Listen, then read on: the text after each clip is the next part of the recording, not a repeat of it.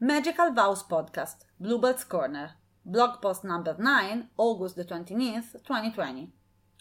Elopements, small but not less exciting.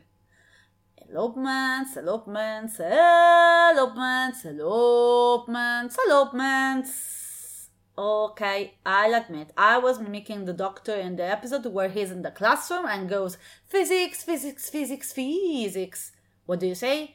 I watch too much Doctor Who? There's not such a thing as too much Doctor Who. Truth is, elopements are as easy a wedding as you're going to get. No guests to feed, entertain, move from one place to another, no day of drama, and even the planning part is way simpler. In the end, you need the dresses, the rings, the bouquet, a celebrant, hair and makeup artist, and the photographer, and you have all your bases covered. No catering, a normal restaurant with an a la carte menu will do, no dedicated venue, no party favors, it's not even needed the band for the music, you can go anywhere. That's basically why most families would probably object to an elopement. They often feel shut out from the event. I get it. People who love you would really like and be happy to participate to your special day. But Sometimes it's crowds making one of you nervous, or you just really like to get married in that particular place that is very far, and yes, people could arrange to come, but it would be complicated, or the place is not big enough, or you'd like to get married at the bottom of the sea or on the top of a mountain. Sometimes uh, it's that you don't really have that special bond with your family. It happens, and you don't want the drama they bring to the table. Let's be honest, I've seen some families like that. And although I do not mind running interference for your sake, really, I do it gladly, I also completely understand if you don't even want to think about dealing with that.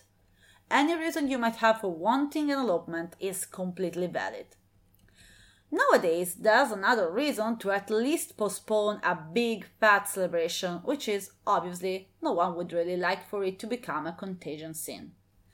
You know, having an elopement first doesn't mean that you can't have a bigger celebration later.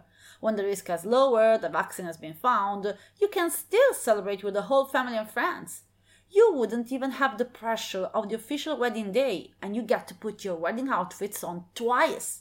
Besides, I can't see why, amidst this frankly horrible situation, you can't have a day to pamper yourself and to celebrate your love and your happiness. Also, it doesn't mean that you have to completely exclude everyone that counts in your life. The ceremony can be streamed through Zoom or similar apps, even on Instagram or Facebook Live if you like the idea.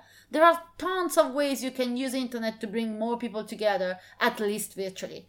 That's not much, I agree, but it's also a way to contrast a situation that we'll probably deal with for a long time without putting anyone's health in jeopardy. Elopements also allow you to have peculiar settings for your wedding ceremony, especially if it is a symbolic one. And no relative will complain if you want to get married on the bridge of the Enterprise. One of my couples was looking to get married in Venice, and while there were some really beautiful venues for ceremonies, they were also extraordinarily expensive for two people. I was browsing the net to get some inspiration when, what if they got married on a gondola passed my mind? They were so enthusiastic about that. It was beautiful, and that gondola tours really got a whole new meaning for them. Also, it was a very good solution for a reasonable price, which never hurts. Another couple really wanted something low profile, easygoing, and comfortable. They had the moving ceremony in the backyard of their agritourism in Cortona, followed by a picnic on the grass with a bottle of Prosecco, and then they went for photos in the center of Cortona.